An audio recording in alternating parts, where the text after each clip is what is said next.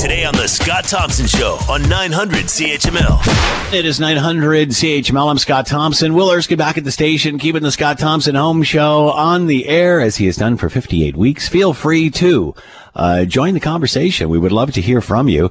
Uh, lots of people barking about uh, why are we air traveling all over the place and people being asked to stay home, especially when the variants uh, are, are coming in through that. Hmm. Uh, and yeah, and when uh, Jagmeet Singh was uh, Jagmeet Singh was asked that, all he kept talking about was paid sick leave. Uh, we're staying at home and the airports are open. Why is that? Uh, you can weigh in on that. Send us a note via the website, Scott Thompson at 900CHML.com. Phone lines are always open, 905-645-3221, star 9900 on your cell. All right, as we weave in and out of the waves of this COVID-19 pandemic, one, two, and three, uh, there has been lots of chatter about an election woven between this. Uh, you might remember that uh, there was a uh, financial statement of sorts uh, between the first and second wave. There was a small window there, thinking that the Liberals were going to uh, call an election and try to parlay their minority into a majority. Uh, last week, a budget came out, very much t- touted as an election budget with lots of things, a little for everybody, so to speak. But where are we when it comes to a budget and an, an election? Apparently, we're not really moved. Uh, so says Ipsos Public Affairs. Let's bring in Sebastien Dallaire, Senior Vice President of Ipsos Public Affairs, and with us now. Sebastien, thank you for the time. I hope you're doing well. Thank you. I'm doing very well. Yourself?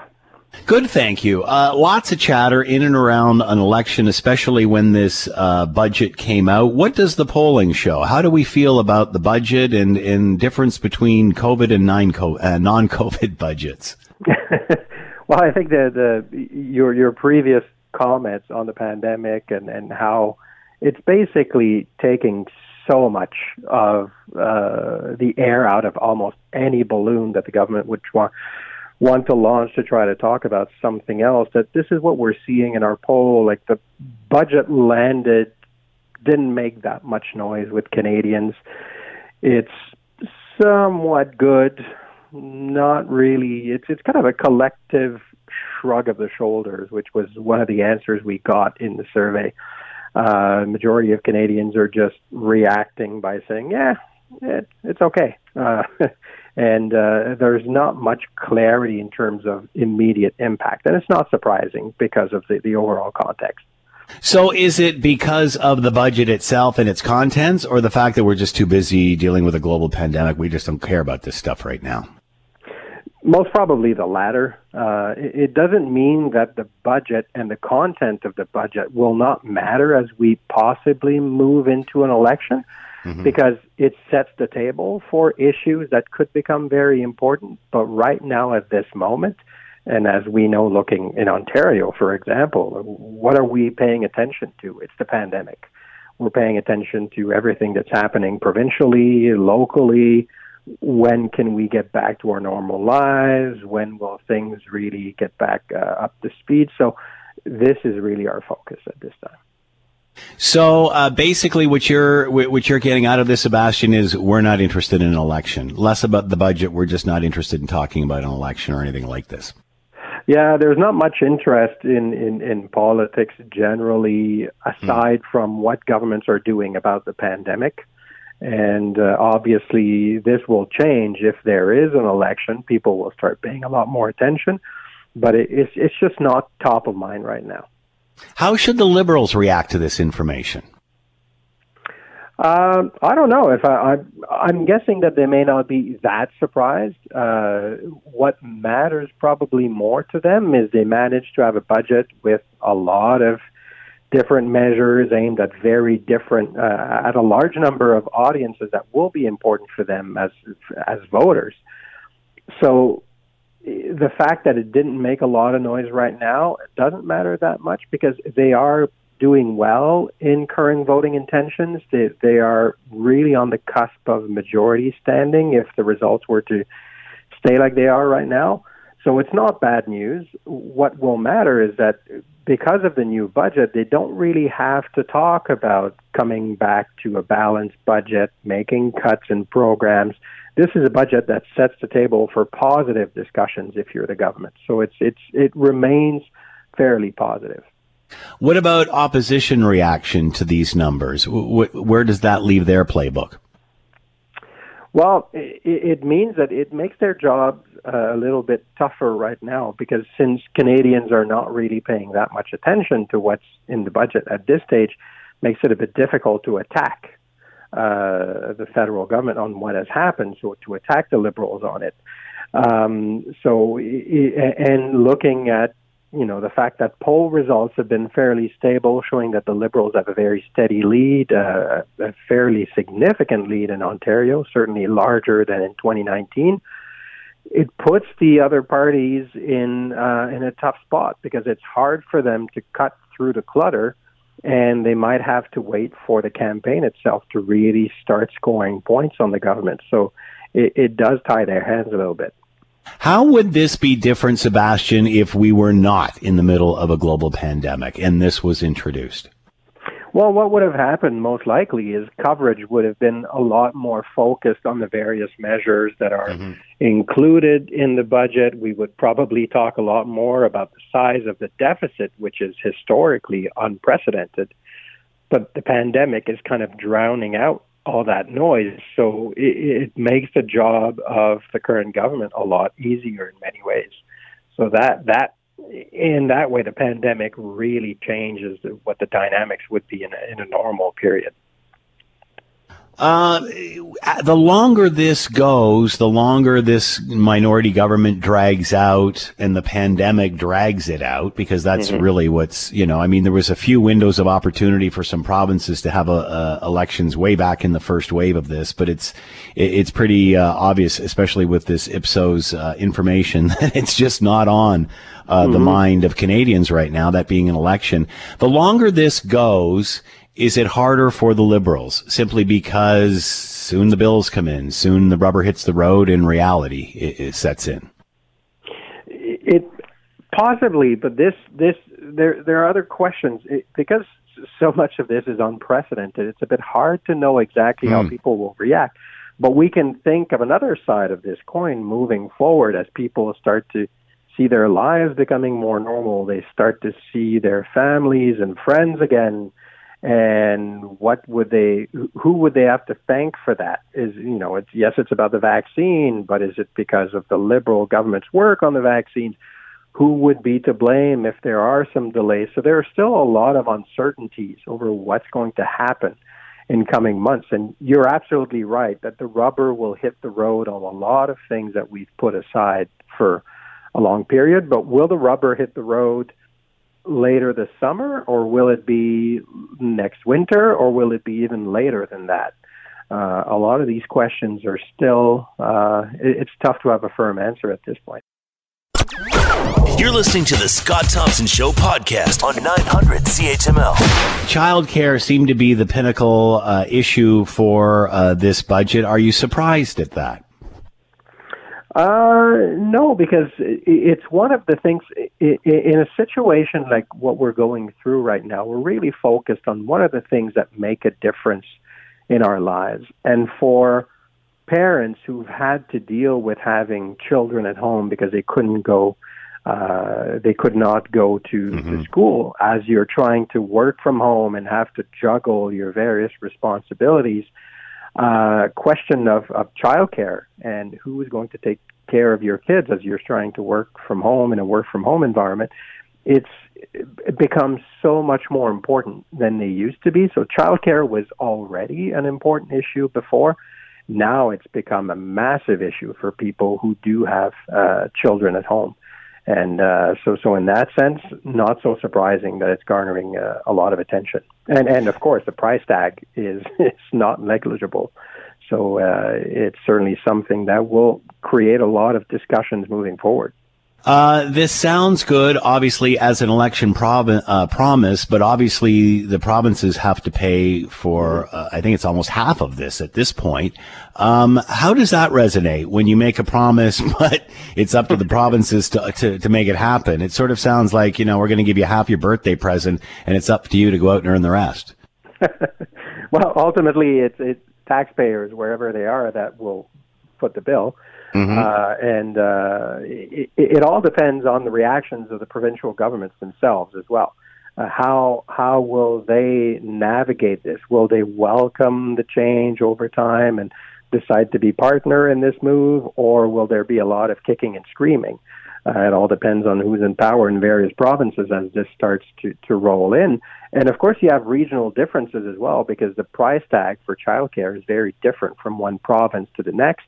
And you have as well a province like Quebec where you already have a childcare program.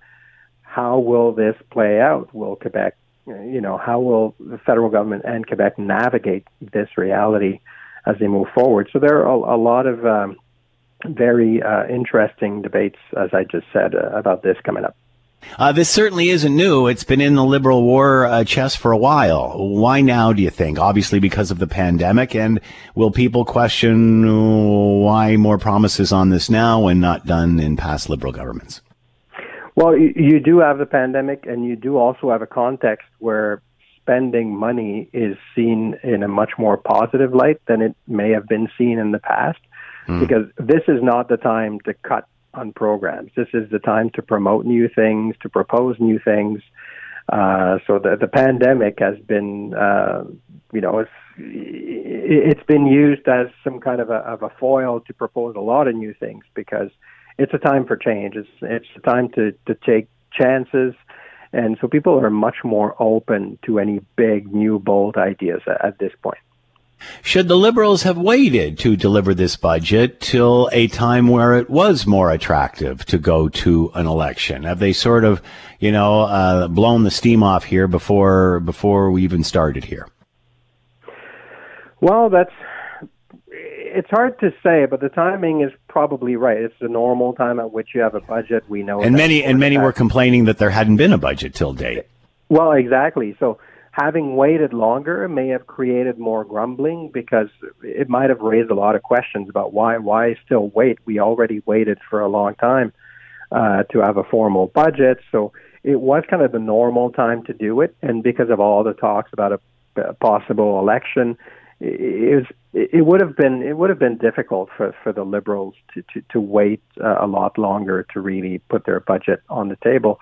And again, depending on how the situation evolves between now and let's say the fall, if they had wanted to wait a bit later, uh, maybe things would not have looked better, and then there would have been a lot more anger at the government. So it, it was probably the the best thing to do for, from their perspective.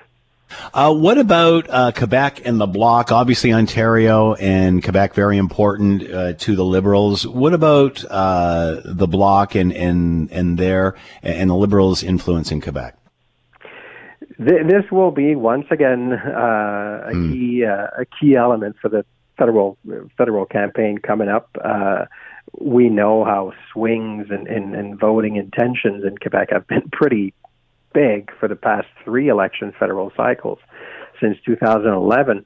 And will it be stable this time around? The numbers are not that different from what we saw from what we saw in the previous election. However, the issues will probably be very different. So again, we could see some swings in Quebec. Last time the bloc really rode on the popu- popularity of its positions on some identity issues, starting with Bill 21, but also with the way they tried to frame debates about pipelines and climate change as a Quebec identity issue. Uh, will this play such a big role this time around as people are focusing on the pandemic and economic recovery and what's happening with their families? It's doubtful. So it might be more difficult for the bloc to really gain some momentum. That being said, they are slightly stronger at this point than they were prior to the previous election. So uh, a lot remains to be written in Quebec and, and in Ontario. Um, right now, the Liberals are in good position. Their fortunes seem to move in the opposite direction of the Doug Ford numbers uh, in the province, and with Doug Ford being fairly unpopular right now uh, due due to the pandemic and, and the unpopularity of some of the restrictions or the delay in putting them in. Ontario is is the Liberals certainly look stronger in Ontario than they were last time around, so that's good news for them. So Quebec is a bit of a question mark. Ontario looks a bit better for the Liberals.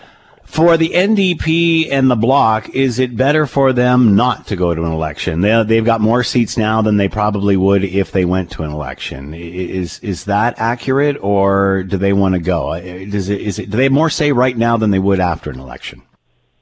It's it, it certainly is risky. It's risky for them if uh, the Bloc, as if you compare it to where they were just in 2018 they're in a fantastic position right now in Quebec, and they obviously don't want to lose this. So there is a chance for them to maybe win a few more seats and again have the balance of power if the Liberals aren't able to win a majority. Uh, or if a surprise conservative government were to be formed and uh, we're in a minority situation, the bloc could have a lot of power but it, it, there there is a risk that they might lose some seats uh, because they're not on uh, you know they're not as well positioned on some of the identity issues I just mentioned. For the NDP, um, they they have gained a little bit of traction federally, uh, nationally recently. Uh, in Quebec, they're kind of a non-factor right now, um, but they only have one seat in Quebec, so that wouldn't you know, there's not much space to to lose anything in Quebec.